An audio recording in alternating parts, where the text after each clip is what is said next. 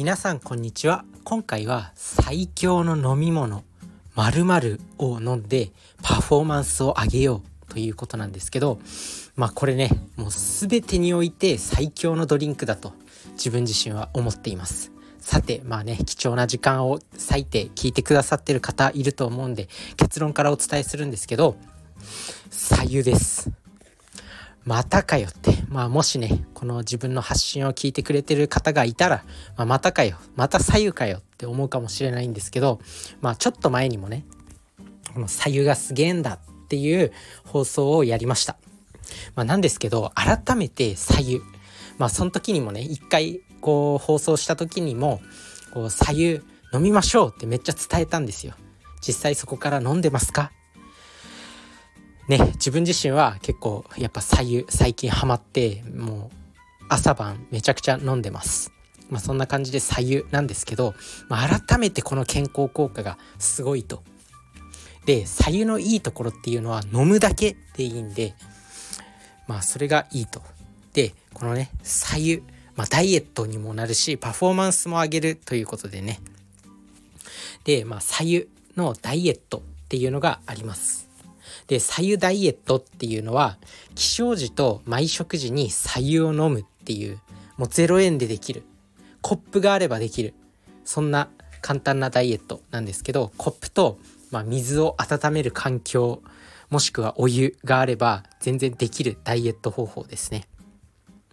で、まあ、左右によって体が内側から温まって、新陳代謝、まあ、要は代謝ですね、が良くなって、痩せやすい体質になると言われています。で、この左右ダイエットの方法なんですけど、起床時と毎食時にマグカップ1杯分の左右を飲むのが基本と。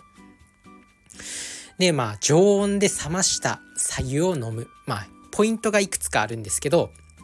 まあ一つ目のポイント。まあポイント3つあります、3つ。常温で冷ました左右を飲む。で、これね、左右、水道水から左右を作る場合には、沸騰した後、弱火で5から10分ほどね、こう煮沸、まあ、沸騰させてから湯飲みとかマグマグカップに入れて常温でゆっくり冷ますと。ね、あとは夜間とかで沸かす場合はこう蓋を開けて沸かすと水道水臭さっていうのがなくなります。あとはお金による余裕がある人とかはミネラルウォーターを使ったりとかするといいよっていうこと。まあ、ポイントは常温で冷まそうっていうことですね。一つ目のポイントは常温で冷ますこと。で、二つ目のポイントは左右の温度は40から50度ぐらい。まあ、人肌よりちょっと高めの温度。まあ、お風呂ぐらいですね。お風呂のちょっと熱いぐらい。で、まあ、体を温めるのにぴったりと。この40から50度っていうのが体を温めるのにぴったりと。なのでまあ厳密にやりたい人は何だろうまあ温度計とか買って、まあ、40度50度ぐらいに冷めてきたなって言ったら飲み始めるのがいいんですけどまあねカップを触ってこうちょっと熱く感じるぐらいが適温になります。まあ、そんなね毎回こう温度計まあ、理科の実験みたいに毎回温度計で測っていられないとは思うんで、まあ、そういうね普通にこうカップを触ってちょっと熱いなっていうぐらいそういうぐらいが適温ということですね。で3つ目のポイントは起床時は10分ぐらい時間をかけてゆっくりと飲むということ。いきなりねこう起床時っていうのはやっぱ自分の体が起きるだけじゃなくて内臓とかも目が覚めてる段階なんで、まあ、そういう時にいきなりこう熱いお湯を入れてしまうと体がびっくりしちゃうんですよ。なので胃腸の働きを少しずつ高めるためにゆっくりとねこうかゆっくり体を温めるためにこう左右もゆっくり飲むと。この3つポイント。左右を飲む時のポイントですね。常温で冷ました左右を飲む。左右の温度は40度から50度にする。で3つ目基本的には起床時は10分ぐらい時間をかけて飲むということです。でまあこのね左右ダイエットの効果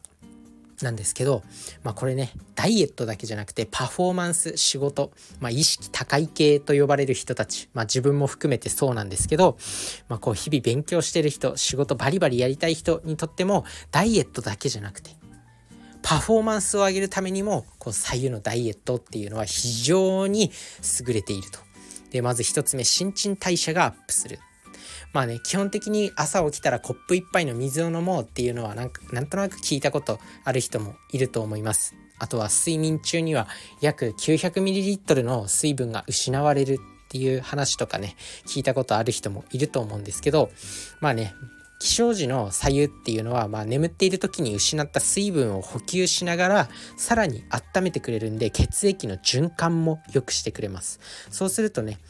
こう老廃物の排出を促して新陳代謝が高まってまあダイエットの効果アップとかむくみとか冷え症の改善もできると。あとはシンプルに体温上がると基礎代謝が上がるんですよ。なのでまあ同じ生活してても体があったかい方が体温が高い方がカロリー消費量が多いんですよね。なので、まあ、人間って基本的にこう寒くなってくるとこう体力を温存しようとして動きたくなくなるんですよ。で体温が高まってくると、まあこうね、動いて発散しようとか、まあ、そういうことに体が動くんですね。なので体があったかい方がカロリー消費量が上がるんで同じ生活同じ食事をしていてもどんどん代謝されるっていうことなんですよ。で2つ目のこの左右のポイントいいポイントメリットっていうのが消化が良くなる。まあね基本的にこう内臓を温めて消化管の働き、まあ、胃とか腸とかを非常に滑らかにするというか胃とか腸の動きをね促進する働きがあるんで、まあ、消化が良くなると。胃とか腸が働けばそれはまあ胃とか腸っていうのは消化の消化器官なんでその働きが良くなれば消化良くなりますよね。あとは3つ目便秘とか肌荒れの解消ですね、まあ、そういう消化器官胃とか腸がすごくこう活発になれば当然便も排出されやすくなったり老廃物もこう排出されやすくなったりしてで、まあ、便秘便秘も改善して肌荒れも改善すると。で腸内環境を良くすると肌肌荒れが改善していくんで、まあ、肌荒れ改善にもいいということですね。まあ、こういった3つの恐ろしいほどのメリットがあるんで、まあ、左右飲んでいきましょうということなんです。でまあちょっとだけこうデメリットというかここに注意して飲んでねっていうところがあるんですけど、まあ、左右は飲みすぎてはダメなんですよ。左右の飲みすぎは良くないと。で、一度に飲む左右はやっぱりマグカップ1杯程度ですね。で、1日の合計は4から5杯までにするのがベスト。で、これは何でかっていうと、まあ、飲みすぎると胃酸が薄まって消化が妨げられたりとか、あとは左右って結構デトックス効果がものすごく強いんで、こう飲みすぎると必要な栄養素まで外に出してしまうっていうのがあるんで、まあ、飲むタイミングを決めといてその時だけ白湯を飲むっていう風にした方がいいと思います。まあ、常にこう飲み物は全部左右とかにするんじゃなくてこうポイントポイント食事前とか寝る前起きた時とか、まあ、そういう時に限りそういう時に限って左右を飲むということに、まあ、習慣づけておくと一番いいのかなと思います。で2つ目の注意ポイントは左右は左右を冷ましすぎないっていうことですね。まあ、基本的に左右はあったかいお湯を飲んで温めるっていうことなんで、まあ、冷ましすぎてしまったらそれはもう水ですよね。冷ましすぎないと。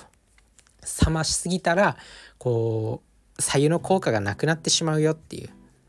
まあ、左右ねさっき40から50度って言ったんですけど体温より高いから体が温まるんですよね。なので体温より低くなってしまうと体を温める効果が、まあ、なくなってしまうんですよ。なのでまあ、左右ねしっかりと、まあ、温めて飲むようにしてください。ある程度あったかい状態で飲むようにしてください。まあこれがね左右の素晴らしい効果なんですけど、まあ、本当にね